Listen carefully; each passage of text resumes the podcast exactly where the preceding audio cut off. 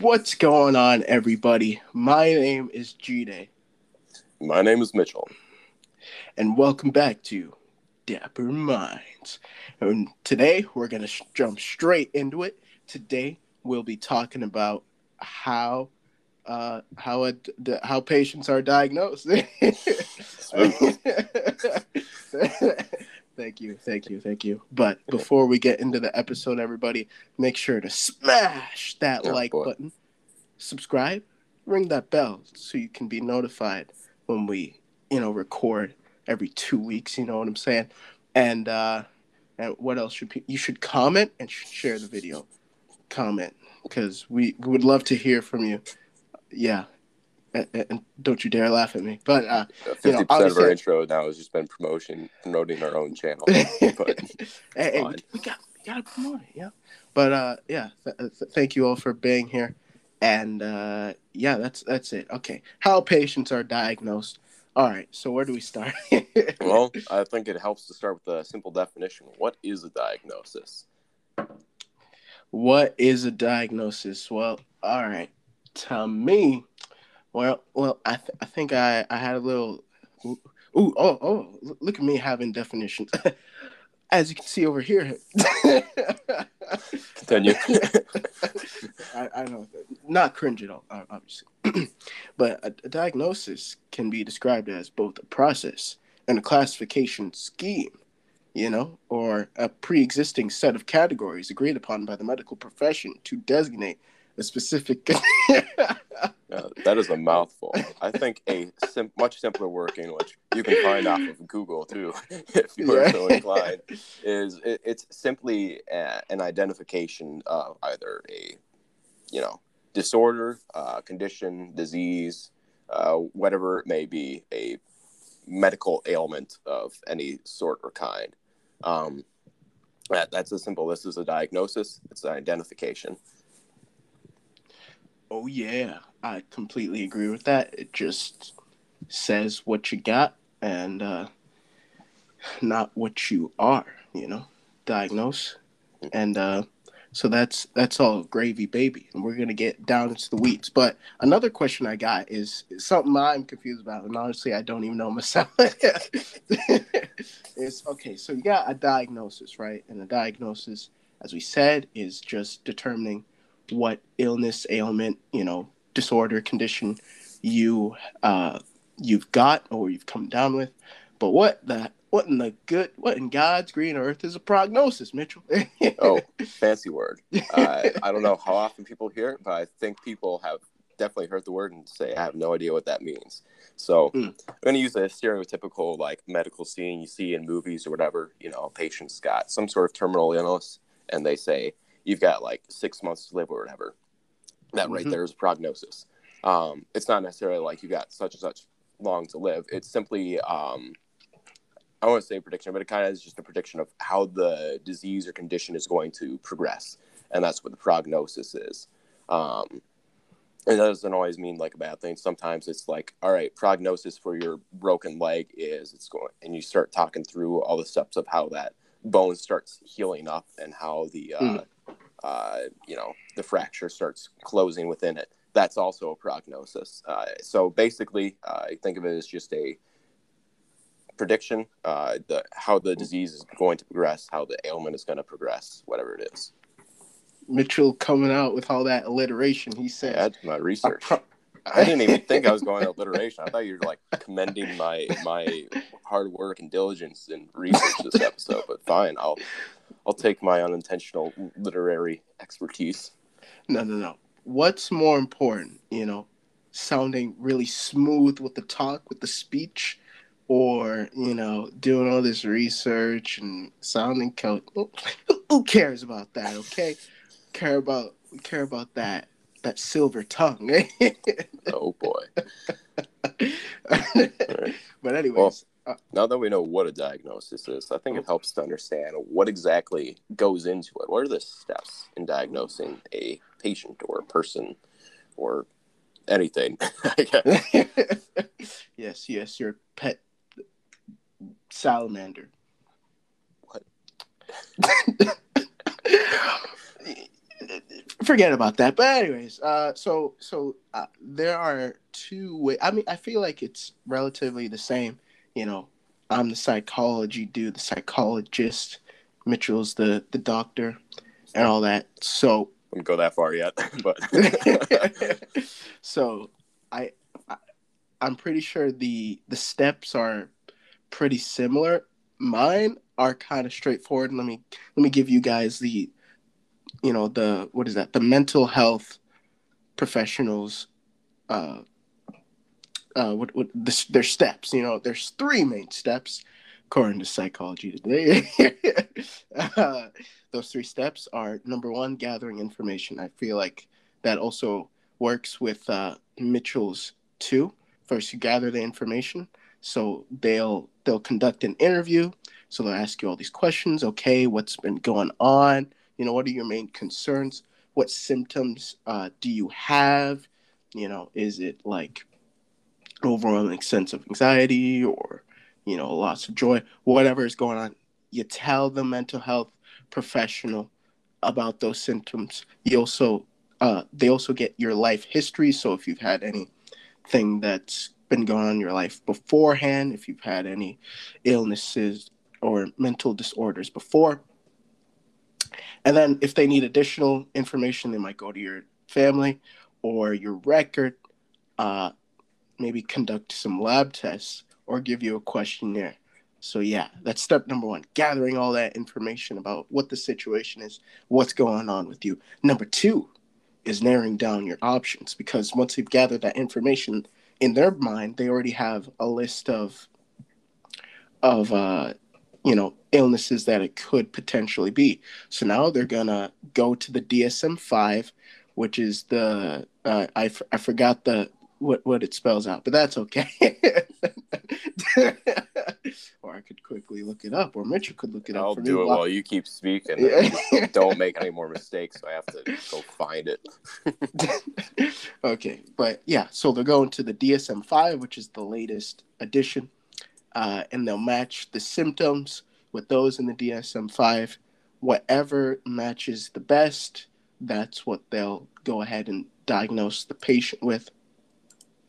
And uh, and usually they'll come up, as I said, they're narrowing down the options. So it's a couple of different options. They usually don't narrow it down to one unless it's like a perfect match. But uh, but that actually just dips into step number three, which is they form a diagnostic impression what does that mean?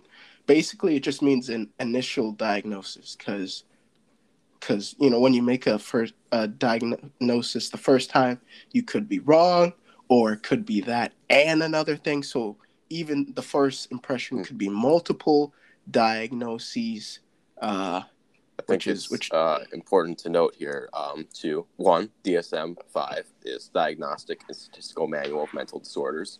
Thank um, you. So important note here. This is specific to um, what you call uh, m- mental disorders. Uh, when you start talking more about psychology, uh, mm-hmm. I don't mm-hmm. think uh, there are many databases for uh, the broader medical community, and one that is often used is UpToDate, which is great, but is a subscription-based thing. Won't get too into that. Uh, and the it's second big. note here, this is, as Jude's talking about potentially d- different diagnoses. Um, you know you have one diagnosis, but it could be something else. That's actually what uh, is referred to as differential diagnostics. Uh, so you have a differential diagnosis. You you have multiple diagnoses that you're actually looking at. This could potentially be this, this, or this, and then based mm-hmm. off of further information gathering, um, further analyze, analyzing or processing of information that you already have, such as lab results or anything like that, you can actually start whittling off some of those options, or maybe it is multiple, is uh, more than one. There you go. You heard it. And that's actually sort of an important thing when they make multiple uh, diagnoses because it could mean it, it can mean a few things. It can mean number one, they're not entirely sure. and, and number two, it could just mean that there are a lot of factors. But that actually dips into well first mitchell uh, before before we, we get into anything else from the steps i listed gathering information narrowing down the options forming a diagnostic impression what is the difference between you know a mental health professional's role and what you do? Oh well, I wouldn't say what I do specifically, because but uh, in comparison to, um, I'd say, for example, I'm just going to use an ER doctor as an example, just because it's one of the things I'm more familiar with, and you know, probably a well well uh, represented uh, thing that most people can relate to. But uh, I'd say the key difference is with a medical professional. For example, you talk about life history. Uh, with, when you're talking about, um, for example, a you know standard clinical uh, visit or anything like that, typically it takes just a medical history. And while they do have some of those questions kind of pointed towards that, particularly in a um, say family doctor's visit, uh, asking about certain uh, life events and all that. Typically, it's a medical history that's focused on um, have you had any of these conditions in the past? Have you do you have family members? Um, you, uh, talking about family history who have you know hypertension or history of heart attack, stroke, high cholesterol, high blood pressure, you know, any of those things. Um, so there's a little bit more emphasis on that, and also looking at things. Not to say that there's no psych evaluation in clinical settings or anything like that, but most doctors uh, tend to have a higher degree of focus on you know what is wrong with the body. If there's something you know going on psychologically, then it's referencing or uh, referring that person to uh, an expert in that field, whether it be a psychiatrist, a clinical psychologist, or whoever else. Um, oh yeah, yeah, yeah. One one more thing, I suppose. Uh, looking at right, stuff. Right. So cool. you know, I don't know how many people have gone to a therapist or anything like that, or talked to a mm-hmm. psychologist mm-hmm. to kind of determine things, but making a diagnosis that way. The key source of information that's being used is, well, that conversation, uh, what the patient is telling you. Whereas mm-hmm. in a, you know, when you talk about a, you know, medical doctor, not a psychiatrist, that is, or psychologist, um, while part of that conversation is important, particularly the medical and family history and all that, uh, what are your symptoms that you're experiencing? Um, there are a lot, lot of more sources that are used uh, in conjunction with that. For example, you know, lab results is a huge one. So, if or just any sort of other diagnostic tools. So, let's say somebody comes in complaining of chest pain. All right, mm. doctor starts thinking his head. This could be a heart attack. This could be pneumonia. This could be a whole list of things. Um, and so he has an EKG done or electrocardiogram, which is that fancy little heart monitor. Uh, that goes beep mm-hmm. beep beep and shows all that. I, you know, just in case people don't know. Um, so, you know, those are some of the tools that doctors start relying on more and more in comparison to a psychologist whose main thing is simply that conversation. Because, quite frankly, there's no fancy, you know, blood test or you know mm-hmm. electrocardiogram that can tell you if somebody has uh, a depression or schizophrenia or anything like that. Um, some mental disorders may have some other uh, ways of kind of being uh, presented and beyond just uh, you know subjective symptoms. I'm going to say. I don't think that's necessarily a correct terminology, but simply beyond uh, observable behaviors, something that's a little bit more uh, quantitative, uh, so to speak. Like I can check how many red blood cells you have, or something like that, like mm-hmm. you can with certain um, medical disorders. So I'd say that's probably one of the key differences. Is it's a little bit I don't want to say easier, but you do have more diagnostic tools at your disposal when you're looking at, at more physical disorders conditions in comparison to mental disorders and conditions. Mm.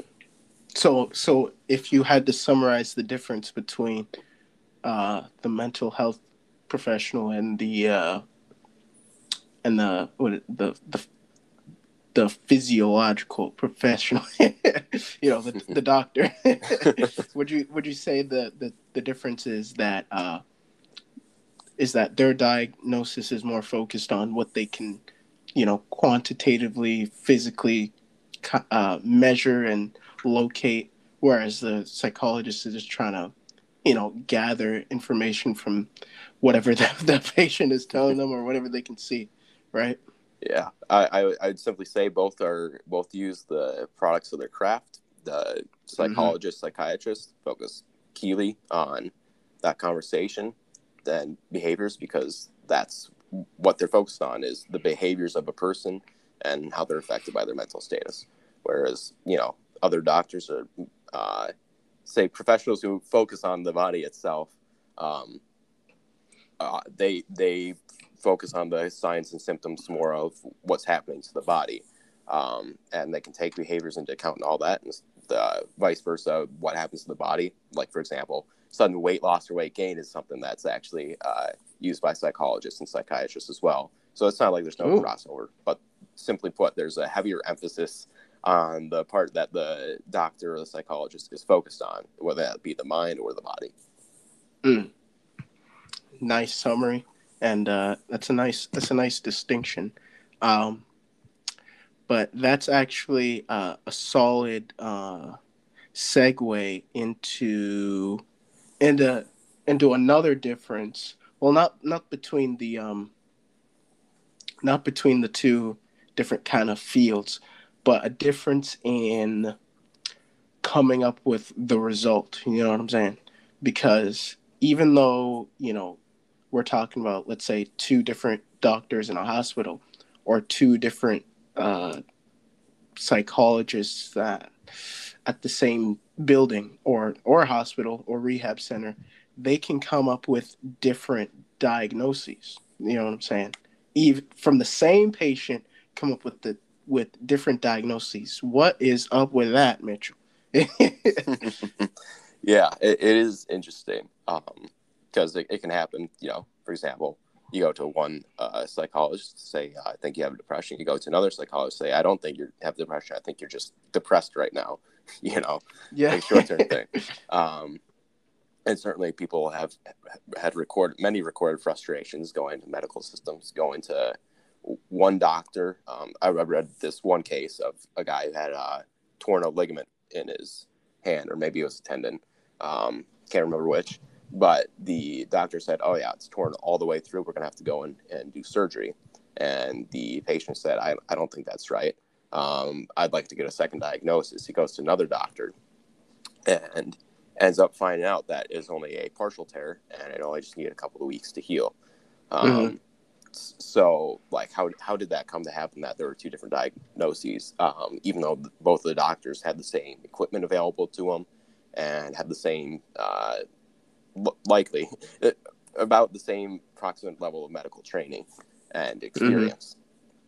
Mm-hmm. And I think the key thing to look at is one, the human factor in it.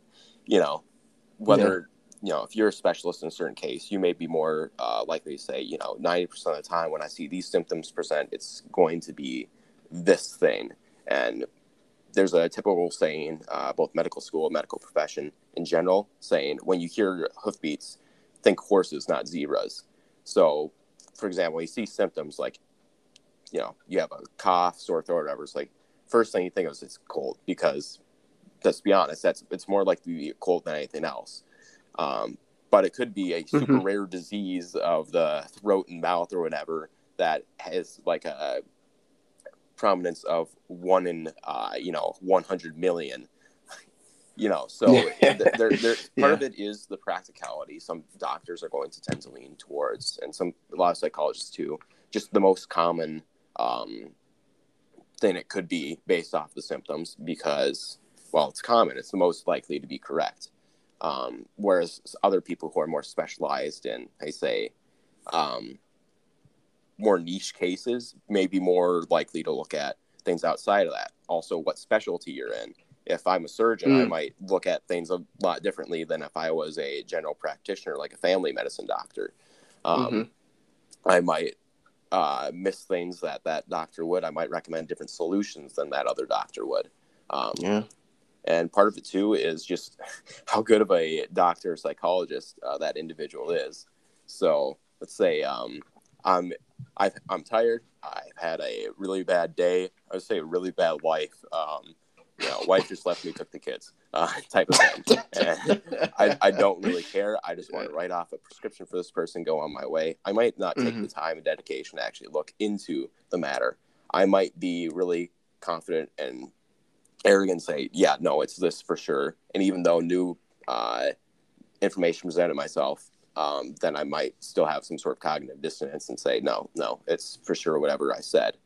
Um, that's part of it. And so there are so many factors, but I say the biggest thing is people are people. And uh, since we're not all operating on the same software, so to speak, uh, we all have our own different personalities, uh, sets of skills, knowledge, and even with the medical profession, different uh, sets of you know specialties, um, and we're trained trained in different ways. So that ends up providing room for different results to occur, as well as information not always being so cut and dry.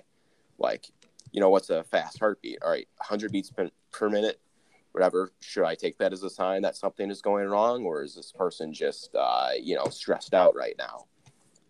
Mm. doctor might not know. Some stuff isn't so cut and dry especially when it comes to uh, the mental field which i think you might know a little bit more about. Yeah i uh, i find this really interesting because because you look at uh, well there's there's for for one uh like athletes, uh, my my knowledge is mostly about the NBA, but uh, for example, Kawhi Leonard, when he injured his his leg, you know, he met with the the doctors for the Spurs, the San Antonio Spurs, and they were like, "Oh, you know, X, Y, and Z, and we'll give you this treatment." And then he came back, and he was like, "No, this it it doesn't feel right," and so he had to go and seek out another doctor who gave him the the treatment and the diagnosis that best work for him. So I think it's it's super interesting that that even with all this uh, what is it like skill preparation you know experience that they can still kind of get it wrong. And another thing to think about is preference. So you were saying there's external stuff like what's going on in the professional's life or just like situationally maybe the person's stressed out but also uh, one of my uh, or and sorry. Sorry. The, the the other factor i was getting to like i said preference. For example one of my friends was like oh you know i had to bounce around uh, for a couple different therapists to get the one that best worked for me you know and and she was dealing with depression you know what i'm saying so I think it's also interesting that that even like I said, even with all of this experience, there's still there's still so many factors to for a diagnosis not only to be right for but for the whole process to go out right. And uh, yeah, that's it's definitely interesting. But I think one of the best ways to maybe get an accurate diagnosis, get an accurate stuff is exactly what you're saying, like the specialization trying to do your research and figure out, you know, which professional is really specialized in what I'm in what I'm dealing with or what I'm going through. Because, you know, like you said, I, I don't think you should go to a surgeon if you uh, I, I don't know if you're dealing with something with your mouth. Maybe maybe that's more of a of an orthodontist type of thing, or a dentist. Uh, uh yeah. so, I, I don't know. Maybe that was a bad example, but but but you know what I'm saying. F- find somebody who's who's specialized in, in what you're going with, and that that's actually a nice segue into into I guess two questions you can ask. Why is it important to get an accurate diagnosis, and how do we and and like I said, how do you even get that accurate diagnosis? My take is get a specialist. What do you think on both um, questions? Yeah, how to get an accurate diagnosis. I, I agree with you on one point. Make sure you're you're getting contact with the right person. Usually, um, and it's kind of it depends too, but usually, for example, and I'm thinking sort of more on the, you know, I don't say medical side because psychology is mental health. I don't. Yeah, whatever. You know, the, the ah. more physiological stuff, something you get yeah. you got shot with a bullet or something type of thing. You know, yeah, um, yeah. Usually, if you go to the wrong person, they'll usually get you a referral, or say go to a general practitioner first is a great way. So, family medicine doctor or whatever, and then they'll say, "I'm going to refer you to this, you know, hand specialist because you've got something screwed up with your hand or whatever." Um, mm-hmm. But first thing, yeah, I agree with you. Make sure you're going to the right person. But additionally, making sure, like, for yourself, um, that that person uh, seems res- receptive of what you're telling them because mm-hmm. this is also a, sometimes an issue in the medical field. Um, I say in psychological field as well. Sometimes people lie yeah. about their symptoms and what's going yeah. on with them, and unfortunately, what that causes uh, to happen is sometimes the doctor, professional, whoever they may be, may not always believe you, and oftentimes it's not like a personal thing. It's not they think you're personally, you know, prone to lying. It's simply you know, for example, the opioid epidemic that's been happening in America, uh, a lot of it is due to people just want to get on drugs, so they start complaining of you know back pain or whatever other pain they have, so they can just get some opioids to kind of fuel an addiction. Um, so doctors are more hesitant to give out, you know, opioids to people who actually need them, who actually have real pain. So I think that's mm-hmm. an important thing. If you feel like uh, your doctor, your professional is not taking you seriously, is not taking your symptoms seriously, whether they think you're lying or they just don't care. I think it's an important thing to say, I, I'm going to go find somebody else. Or if you're not sure about a diagnosis, saying, hey, I'm going to go uh, to another doctor and get a second opinion. Because I think one of the signs of a great professional is when they're willing to say, you know, I think it's this, but I'm not sure. And I think it would be great if I could get a second opinion. And they might not always say that to you explicitly, but that is uh, good point of when somebody's able to admit like hey i don't know um, everything.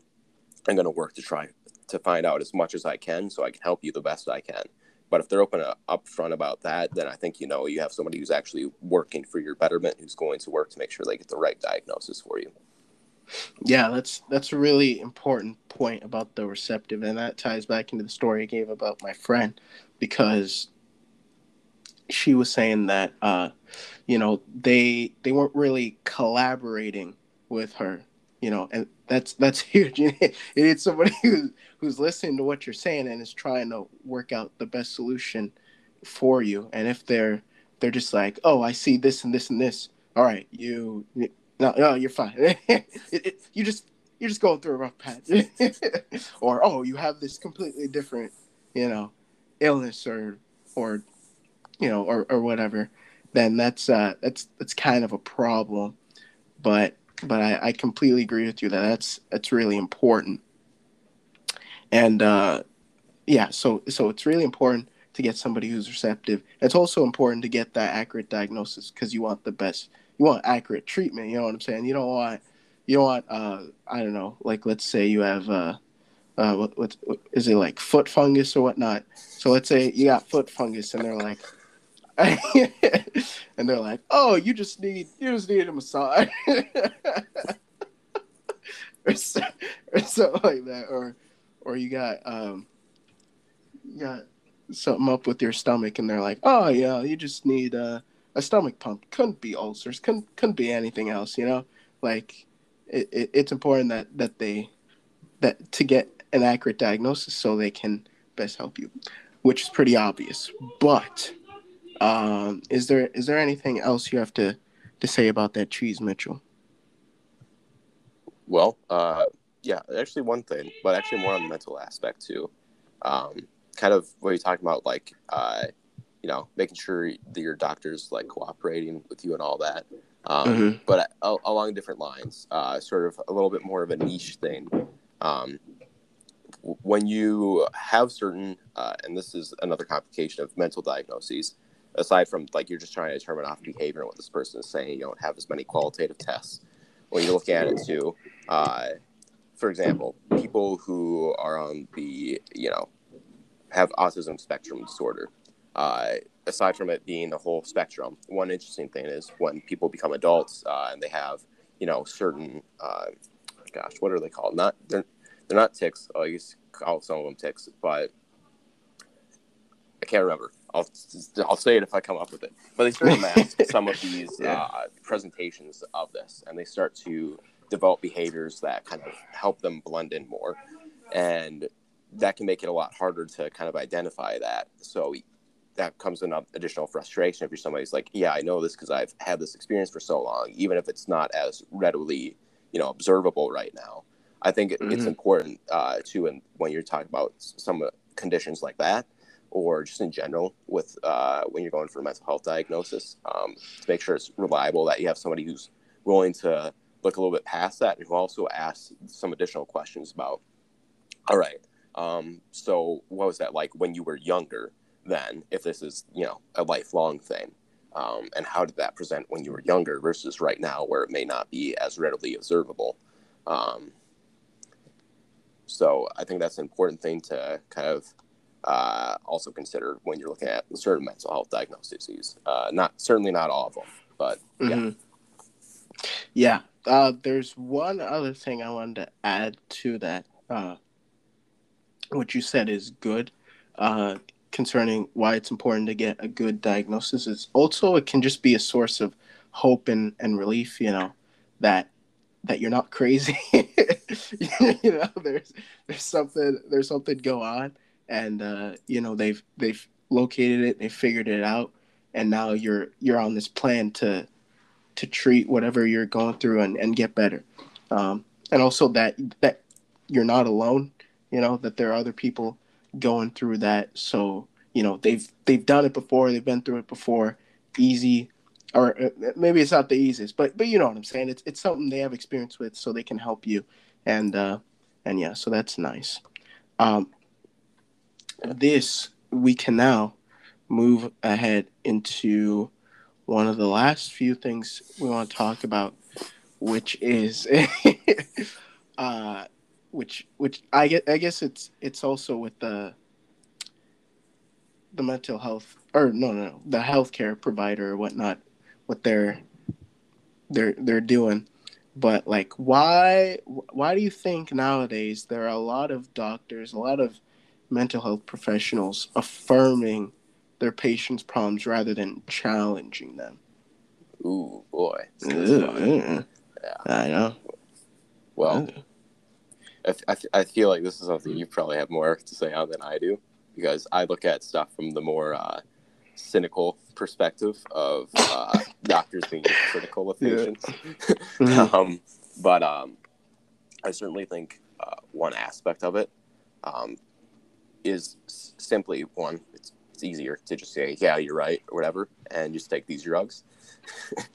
and yeah. that's certainly uh, a key part in some places, uh, and that is sort of a cynical uh, criticism of the profession of they're just you know in league with the uh was it with the pharmaceutical uh, industry or whatever big pharma and they're just getting more money off of this which i don't know in most cases i can't speak for private practices so much but i know that's certainly not the case with you know uh, individual you know public hospitals or whatever um, but uh, I think you have some more to say on this of a maybe a broader trend in Jide?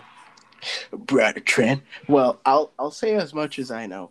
From what I can gauge, it's it's a lot to do with the times and how um, there's okay there's there's even this thing on psych- psychology today it says some diagnoses and labels related to mental illness or addiction create prejudice or discrimination when used inappropriately.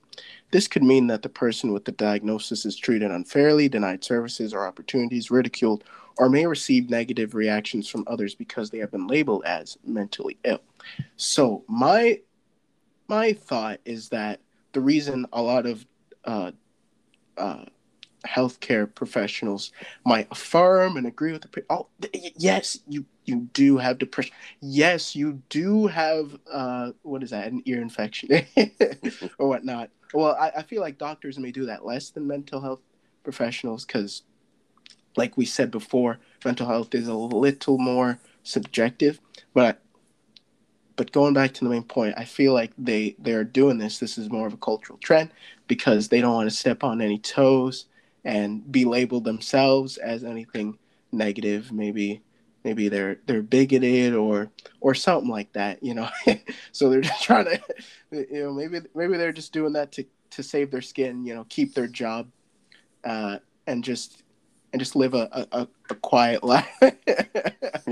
Because because the the labels you know nowadays if you if you use labels and all these different things it can uh it can be quite messy. And that's actually this actually goes into another interesting thing I was talking to you about the other day, which is Oh, good grief! is is some of the the language they're using like instead of instead of using or there's like uh there's like a debate about should we call the people working with patients or should we call them clients? Because if we call them patients then it can be seen as though they're just receiving treatment and they're just at harm's way. You know they have no say and and all this stuff. But if we call them clients then that removes the emotional part of it, it removes the you know the the part where they feel you know humane. So it just makes them sound like they're business associates yeah you know so they're like going back and forth about that so that that also ties into that that they're they're trying to really uh, is, is it like politically correct? They're trying to really remain innocent and try to make sure their terminology, their direction, their approach, everything is just spotty and clean and good, so that they, you know, nothing nothing happens. yeah, I remember I remember this conversation we had. Uh, must have been a couple days ago, a few days ago, or whatever. I remember my thought process was, all right, if that's a problem, why not just call them by their first name? You know, like yeah. Tom, Dave, Susan. And I come up with the most generic names when using them for examples, but point still stands. Um, and I think in that case, if you're directly referring to somebody, I think it's good. Where you're talking about a case where, um, where you're not worried about HIPAA because the other person is also working on the same case. Um, HIPAA just mm-hmm. being, you know, that typical privacy concerning your medical information uh, surrounding a case. So I can't just go and start saying if I'm your doctor uh, you know, Susan has, you know, foot fungus or whatever to whoever I want. I can't discuss your patient details unless it's with somebody else who also is on the case or somebody that you've given permission to know the details of that case. So in that case, um, no pun intended. Um, it's it's oh, easier man. for us patient X or whatever because we have to keep this person uh, completely anonymous. We need some sort of identifier for them. So mm-hmm you know, this patient X has these conditions, and they become teaching cases without being concerned that your personal information is getting um, revealed to many, many people. Um, in those cases, I think that's typically what we call them patient. Um, if you're not quite sure about the name, um, or you know, it's a lot easier to think uh, instead of you have like 20 people in the ER take care of instead of thinking, you know, Dave, Bob, Susan, or whatever, and trying to keep track of all these names, who has what condition, saying the patient with pneumonia or the patient with uh, whatever. And when you're physically talking to the person, always referring to them by their name, because to be honest, it's kind of kind of dehumanizing when you're just referred to as a patient. I don't even call you by your name, or when you're immediately working on that case, it's a lot easier just call them by their name. I think we'd go into a huge rabbit hole with just this, but uh, yeah, like you say, there's there's there's room for using all those terms without being you know a jerk, and, and you can be a jerk if you start just dehumanizing people with mm-hmm. uh, terms. Uh, but in general, I think when you, when you have the option to use names and it's actually uh, logical or practical to do so uh, as well, or it's not impractical to do so, I should say, uh, just use somebody's name because why not? why, why, why the heck not? I mean, they they have the clipboard. You know, they they they, ha- they have your name. So, yeah. So exactly. so so why not? Yeah, yeah. I was even tempted to read some of the stuff from that one article, but but you know what? It's okay. it's it's okay. We, we we we we get the point. But uh, all right. Now I guess on the the last thing um, that we should discuss, let these kids go away, is uh, what, you know, with all these things we've considered, you know, what is the diagnosis, the steps, why we need an accurate one. What, how do we determine a, a reliable diagnosis? How do we make sure our diagnosis is, you know, not a little sus or sketch or, or incorrect? Yeah. What do you think? Yeah. I think we talk about a little bit like making sure uh, healthcare providers actually uh, giving something over well. But uh, I guess we can best just kind of sum that up again. You know, one, mm-hmm. just the per- person. And this is actually an interesting thing too. Um, when you're talking about just like getting along with the person doesn't even necessarily mean they're a bad healthcare professional or anything like mm-hmm. that. Yeah. But if you just get along well with your healthcare professional, um, I, I, don't have the uh, research in front of me, so I suppose you just count as speculation or whatever. But if I can find it, I will give it to you all um, in the future. Um, but research has shown that people who actually are more satisfied with their healthcare professionals as people tend to be more satisfied with their diagnoses, have uh, a higher rate of like correct diagnoses, uh, and all of this put together, like just simply getting along with your professional is enough to actually cause those increases, those boosts to that. Um, so I think mm-hmm. that's it's, uh, it's an important thing to think about too. If you're just not getting along with the person, maybe there's it's time to switch who you're going to, um, even if it's just for um, the diagnostic pur- purposes and not even because this is a crappy conversation we're having because I don't like you. yeah, yeah, that's definitely an interesting point.